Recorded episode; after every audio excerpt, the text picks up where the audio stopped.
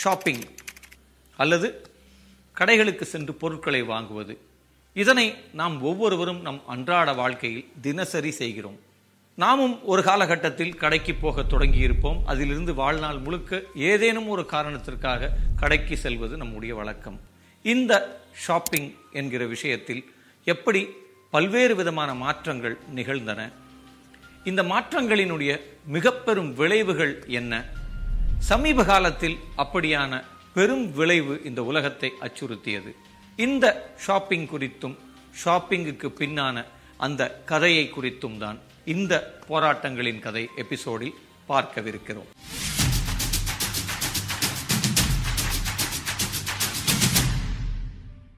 என்னுடைய குழந்தை பருவத்தில் எங்கள் அம்மா அதிகாலையில் சட்னி அரைக்க பொரிகடலை இல்லை, தேங்காய் இல்லை, கடைக்கு போயிட்டு வான்னு சொல்லுவாங்க. எங்களுக்குள் எங்கள் வீட்டில் ஒரு பெரும் போட்டி நடக்கும், யார் சென்று அந்த பொருட்களை வாங்கி வருவது. அப்படி போட்டி போட்டுக்கொண்டு எங்கள் வீட்டுக்கு அருகில் இருக்கக்கூடிய பலசரக்கு கடைக்கு நாங்கள் செல்வதற்கு காரணம், அம்மாவுக்கு உதவுவது ஒன்று என்றால் மற்றொன்று அதில் மீதம் கிடைக்கும் காசில் தேன் முட்டாய் வாங்கி சாப்பிடலாம். ஷாப்பிங் என்பது இப்படித்தான் ஒரு அனுபவமாக தொடங்கியது. பொதுவாகவே நாம் நம்மை சுற்றிலும் இருக்கக்கூடிய நெய்பர்ஹுட் ஷாப்ஸில் தான் பொருட்களை வாங்குவோம். அது பலசரக்காக இருக்கலாம், அது ஒரு மேசை நாற்காலியாக இருக்கலாம், அல்லது ஜவுளியாக இருக்கலாம். நமக்கு நெய்பர்ஹுட் ஷாப்ஸ், அருகாமையில் இருக்கக்கூடிய கடைகளில் வாங்குவதுதான் நம்முடைய ஒரு பெரும் கலாச்சாரமாக இருந்தது. ஆனால் உலகமயத்திற்கு பின்பு இந்த கலாச்சாரம் மெல்ல மெல்ல அல்ல, அசுரவேகத்தில் மாறியதென்றே சொல்லலாம். மிகப்பெரும் சூப்பர் மார்க்கெட்டுகள் முளைக்கத் தொடங்கின, குளிரூட்டப்பட்ட அங்காடிகள் முளைக்கத் தொடங்கின. நாம் அனைவரும் இந்த பெரும் குளிரூட்டப்பட்ட மால்களில் அல்லது சூப்பர் மார்க்கெட்டுகளில் சென்று நேரத்தை செலவிடுவது ஒரு பொழுதுபோக்காக மாறியது. கூட்டம் கூட்டமாக விடுமுறை நாட்களிலே இந்த மால்களில் சென்று உலவுவது, அல்லது நண்பர்களில் யாரேனும் ஒருவருக்கு ஜவுளி எடுக்க வேண்டுமென்றால் 5 பேர் சென்று அந்த குளிரூட்டப்பட்ட அரங்கிலே அன்று நாள் முழுவதிலும் உலவுவது என நம்முடைய நேரத்தை இந்த ஷாப்பிங் என்கிற கலாச்சாரம் கொஞ்சம் கொஞ்சமாக அபகரிக்க தொடங்கியது. ஷாப்பிங் என்பது ஏதோ அந்த பொருளை வாங்குதல் என்கிற அந்த ஆக்ட், அந்த செயலை கடந்து அது ஒரு ஸ்பேஸுக்குள், ஒரு வெளிக்குள் உலவுவது என்கிற ஒரு மனநிலைக்கு நம்மை தள்ளியது. இப்படி ஒரு சூப்பர் மார்க்கெட் கலாச்சாரம் கட்டமைக்கப்பட்டு கொண்டிருந்த அதே நேரத்தில் நம் கைகளுக்கெல்லாம் ஒரு கருவி வந்து சேர்ந்தது. அதுதான் இன்றைய நவீன தொலைபேசி அல்லது ஸ்மார்ட் போன். இந்த ஸ்மார்ட் போன் என்கிற கருவி முதலில் நம் கைகளுக்கு வருகிறது. அதற்கு பின்னால் இந்த கருவிக்கு இணையம் சேவைகள் பொருத்தப்படுகிறது.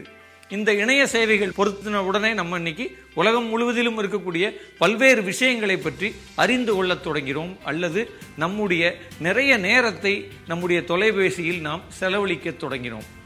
இப்படி தொடங்கிய ஒரு நேரத்தில்தான் ஒன்று கடன் அட்டைகள் என்கிற கிரெடிட் கார்டுகள் நம்மை நோக்கி வந்தன. அதைவிட இன்னொன்று வந்தது, அது இணைய வங்கி பரிவர்த்தனைகள், இன்டர்நெட் பேங்கிங் பேமெண்ட்ஸ். இந்த பொருத்தம் வந்தவுடன் இணையத்திலேயே பொருட்களை வாங்கலாம், நீங்கள் உங்கள் கைபேசியில் அல்லது உங்களுடைய லேப்டாப்லேயே நீங்கள் பொருட்களை தேர்வு செய்து வாங்கலாம், அந்த பொருட்கள் உங்கள் வீட்டுக்கு வரும் என்கிற ஒரு ஆன்லைன் ஷாப்பிங் என்கிற ஒரு புதிய வடிவம் நம்மை வந்தடைந்தது. இந்த வடிவத்தை உலகம் முழுவதிலும் எடுத்து சென்ற நிறுவனமாக அமேசான் கருதப்பட்டது. அமேசானுடைய ஜெஃப் பெசாஸினுடைய ஒரு பெரிய கனவாக இந்த திட்டம் வந்தது. ஆன்லைன் ஷாப்பிங்கை அவர்கள் பரவலாக்கினார்கள். அதே போல் பல்வேறு நிறுவனங்களும் உலகம் முழுவதிலும் இந்த புதிய அனுபவத்தை நமக்கு கொடுக்க தொடங்கின. இந்த ஆன்லைன் வர்த்தக நிறுவனங்களினுடைய பெரும் கனவு ஒன்று இருந்தது. அந்த கனவு வாழ்நாளில் நிறைவேறுமா என்று அவர்களுக்கு தெரியாது. ஆனால் அவர்களுக்கு அப்படி ஒரு கனவு இருந்தது. நொடிப்பொழுதில் அவர்களுடைய கனவு நிறைவேறியதென்றால் யோசித்து பாருங்கள். ஆம், கொரோனா தொற்று வந்த பிறகு, உலகம் முழுவதிலும் ஊரடங்கு என்கிற விஷயம் வந்த பிறகு, உலகம் முழுவதிலும் திறந்திருந்த அல்லது உலகம் முழுவதிலும் இருக்கக்கூடிய மக்களுக்கு அவர்களுக்கு தேவையான அத்தியாவசிய பொருட்களை கொண்டு போய் சேர்ப்பதற்கான முழு பொறுப்பும் இந்த நிறுவனங்களுக்கு மட்டுமே ஒப்படைக்கப்பட்டது. யோசித்து பாருங்கள், அவர்களுடைய பெரும் கனவு ஒரே இரவில் உலகம் முழுவதிலும் மூடப்பட்டு விட்டது. மக்கள் நடமாட முடியாது, ஆனால் எல்லா பொருட்களையும் நீங்கள் இவர்கள் வசம் வாங்க வேண்டும் என்கிற ஒரு நிலை வந்தது அந்த முதல் தளர்வில். அப்ப இவர்களினுடைய லாபங்கள் எல்லாம் பல கோடி மடங்கு அதிகமானது. அமேசான் $1 trillion கம்பெனியாக, அதாவது ஏறக்குறைய 77 லட்சம் கோடி கம்பெனியாக மாறியது. அதனுடைய அதிபர் ஜெஃப் பெசஸ் அவர்களுடைய தனிச்சொத்தே $200 பில்லியன் கடந்தது. அப்ப ஒரே இரவில் ஒரு தொற்று வந்து இந்த சேவைகளை யாரும் மறுதளிக்க முடியாத சேவையாக, அனைவரும் பயன்படுத்திய ஆக வேண்டிய சேவையாக ஒரு இரவில் எப்படி ஒரு வரலாற்று மாற்றம் நிகழ்ந்தது என்பதை கோவிட் தொற்று நமக்கு செய்து காட்டியது. அமேசான் என்கிற ஒரு நிறுவனம் $1 trillion கம்பெனியாக உருமாறுகிறது. பல்வேறு நிறுவனங்கள் அப்படி அசுர லாபத்தை அவர்கள் ஈட்டுகிறார்கள் குறுகிய காலத்தில். இப்படி கோடிக்கணக்கான டாலர்களை ஈட்டுகிற ஒரு நேரத்தில் அந்த நிறுவனத்தின் ஊழியர்கள் என்னவானார்கள் என்பதைத்தான் இந்த இந்த இந்த இடத்தில் நாம் கவனமிட்டு பேச விரும்புகிறோம். இப்படி $1 trillion ஈட்டுகிற நிறுவனத்தின் ஊழியர்கள் பசியால், பனிச்சுமையால், கோவிட் தொற்றால் தங்கள் வாழ்வுக்கே உத்தரவாதம் இல்லாத நிலையில் இருந்தார்கள். ஐரோப்பாவில் மட்டும் அவர்களுடைய அமேசான் உடைய குடவுன்கள், அவர்களுடைய பணியிடங்களில் 600 முறை ஆம்புலன்ஸ்கள் அழைக்கப்பட்டன. அவர்களுடைய ஊழியர்கள் வேலையிடத்தில் மயங்கி விழுந்து கொண்டே இருந்தார்கள். அவர்கள் கடுமையான பணிச்சுமையால் கடும் பாதிப்புகளை சந்தித்து கொண்டிருந்தார்கள். தினசரி அவர்கள் எல்லா பொருட்களையும் வீடுகளுக்கும், நிறுவனங்களுக்கும், வர்த்தக நிறுவனங்களுக்கும் கொண்டு போய் டெலிவரி செய்தபடி இருந்தார்கள். அவர்களுக்கு ஓய்வில்லை. அவர்களுடைய நிறுவனங்கள் அவர்களுக்கு ஓய்வை வழங்கவில்லை, அவர்களுக்கு போதிய ஊதியத்தை வழங்கவில்லை, அல்லது பணியிடத்தில் அவர்களுக்கான எந்த வசதிகளையும் செய்து கொடுக்கவில்லை. இதை எதையும் அவர்களால் கேட்க முடியவில்லை. ஏனென்றால் அமேசான் ஊழியர்கள் தொழிற்சங்கங்கள் வைத்துக்கொள்ள அவர்களுடைய நிறுவனம் அனுமதி அளிக்கவில்லை. அப்படி இந்த தொழிலாளர்களினுடைய பிரச்சனைகளை, அவர்களுடைய சங்கடங்களை, அவர்களுடைய வலியை பேச முயன்றவர்களை எல்லாம் வேலையை விட்டு நீக்கினார்கள். அப்படி தங்களுடைய முகநூல் பக்கத்தில் யாரெல்லாம் எழுதினார்களோ அவர்களுடைய முகநூல் பக்கங்கள் முடக்கப்பட்டன. அவர்கள் வேலையிலிருந்து நீக்கப்பட்டார்கள். அதே நேரம் அமேசான் நிறுவனம் உலகளாவிய ஐடி நிறுவனங்களோடு கைகோர்த்து கொண்டு தங்களுடைய ஊழியர்களை தாங்களே கண்காணிக்க தொடங்கியது. இது அந்த ஊழியர்கள் மத்தியில் ஒரு பெரும் கோபத்தை ஏற்படுத்தியது. ஒரு பெரும் போராடும் மனநிலையை நோக்கி அந்த தொழிலாளர்கள் மெல்ல மெல்ல உந்தி தள்ளப்பட்டார்கள். அந்த தொழிலாளர்கள் ரொம்ப சிம்பிளாக, ரொம்ப எளிமையாகத்தான் அவர்கள் தங்களுடைய வாதங்களை முன்வைத்தார்கள். நாங்கள் ரோபோக்கள் அல்ல. அவர்களுடைய பிரகடனம், வி ஆர் நாட் ரோபோஸ். எங்களை நீங்கள் மனிதர்களைப் போல் நடத்துங்கள், எங்களை நீங்கள் இயந்திரங்களைப் போல நடத்தாதீர்கள் என்று அந்த தொழிலாளர்கள் தங்களுடைய கோபத்தை வெளிப்படுத்த தொடங்கினார்கள், போராட முன்வந்தார்கள்.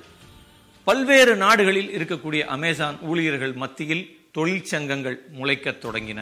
அவர்களுடைய மனதுக்குள் 2021 தொடங்கியது முதலே ஒரு போராடும் மனநிலைக்குள் அவர்கள் சென்றார்கள். மெல்ல மெல்ல அதற்கான யூகங்களை அவர்கள் வகுத்தார்கள். நம்மூரில் தீபாவளி எப்படி ஒரு மிகப்பெரிய வர்த்தக பண்டிகையோ அதே போல அவர்களுக்கு கருப்பு வெள்ளியும் கிறிஸ்மஸும் புத்தாண்டும் அவர்களுடைய மிக முக்கியமான வர்த்தக பண்டிகைகள்.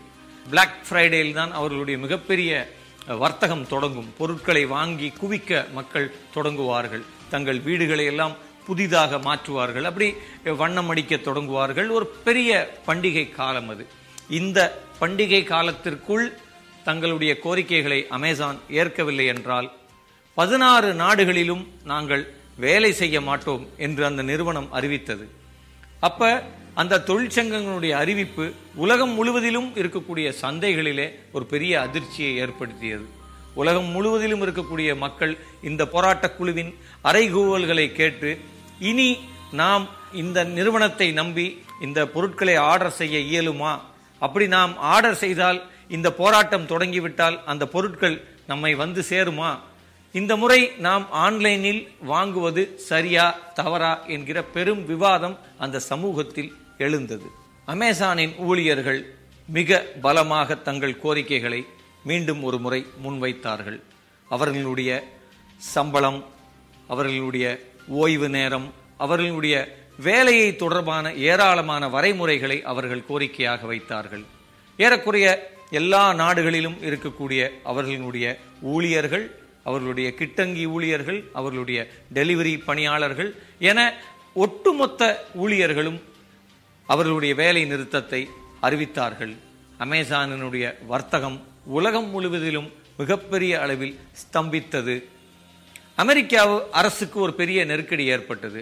அமெரிக்க அரசு இனி தொழிலாளர் சட்டங்களை மதிக்காத நிறுவனங்களோடு நாங்கள் ஒப்பந்தம் செய்ய மாட்டோம் அல்லது அவர்களிடம் நாங்கள் பொருட்களை வாங்க மாட்டோம் என்று அமெரிக்க அரசு அறிவிக்க வேண்டிய ஒரு நிலை வந்தது. அமேசான் நிறுவனத்தினுடைய ஊழியர்களின் போராடும் தொழிற்சங்க தலைவரை ஜோ பைடன் அவர்கள் வெள்ளை மாளிகைக்கு அழைத்து சந்தித்தார். இது இந்த தொழிலாளர்களுடைய போராட்டத்தினுடைய ஒரு மிகப்பெரிய வெற்றியாக பார்க்கப்பட்டது.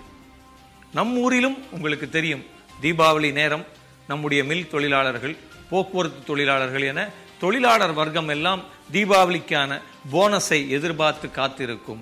ஆனால் முதலாளிகளுக்கு எப்பொழுதும் கொடுக்க மனம் வராது. கடைசி நாள் வரை, கடைசி வாரம் வரை இழுத்தடிப்பார்கள். அந்த போனஸ் என்கிற ஒரு தொகை வந்தால்தான் அந்த தொழிலாளியினுடைய குடும்பத்தின் வீட்டில் ஒரு சிரிப்பு மலரும் அல்லது அந்த பண்டிகை காலத்தில் ஒரு சிறு மகிழ்ச்சியை அந்த குடும்பம் அனுபவிக்கும். ஆனால் ஒருபோதும் உலகம் முழுவதிலும் இருக்கக்கூடிய முதலாளிகளுக்கு, தொழிலாளர்களுக்கு இந்த லாபத்தை அவர்கள் குவிப்பதற்கான அடிப்படை வேலைகளை செய்து கொடுக்கக்கூடிய இந்த தொழிலாளிகளுக்கு அந்த லாபத்தின் ஒரு சிறு பங்கை கொடுப்பதில் அவர்களுக்கு ஒருபோதும் மனமுகுந்த விருப்பங்கள் இருப்பதில்லை. போராடித்தான் காலம் காலமாக நாம் நம்முடைய உரிமைகளை பெறுகிறோம், ஊதியங்களை பெறுகிறோம். போராட்டம் ஒன்றே தீர்வு என்பதைத்தான் அமேசான் ஊழியர்கள் உலகம் முழுவதிலும் இருக்கக்கூடிய தொழிலாளர்களுக்கு கற்றுக் கொடுத்தார்கள். அது ஒரு மிகப்பெரிய படிப்பினையாக விளங்குகிறது.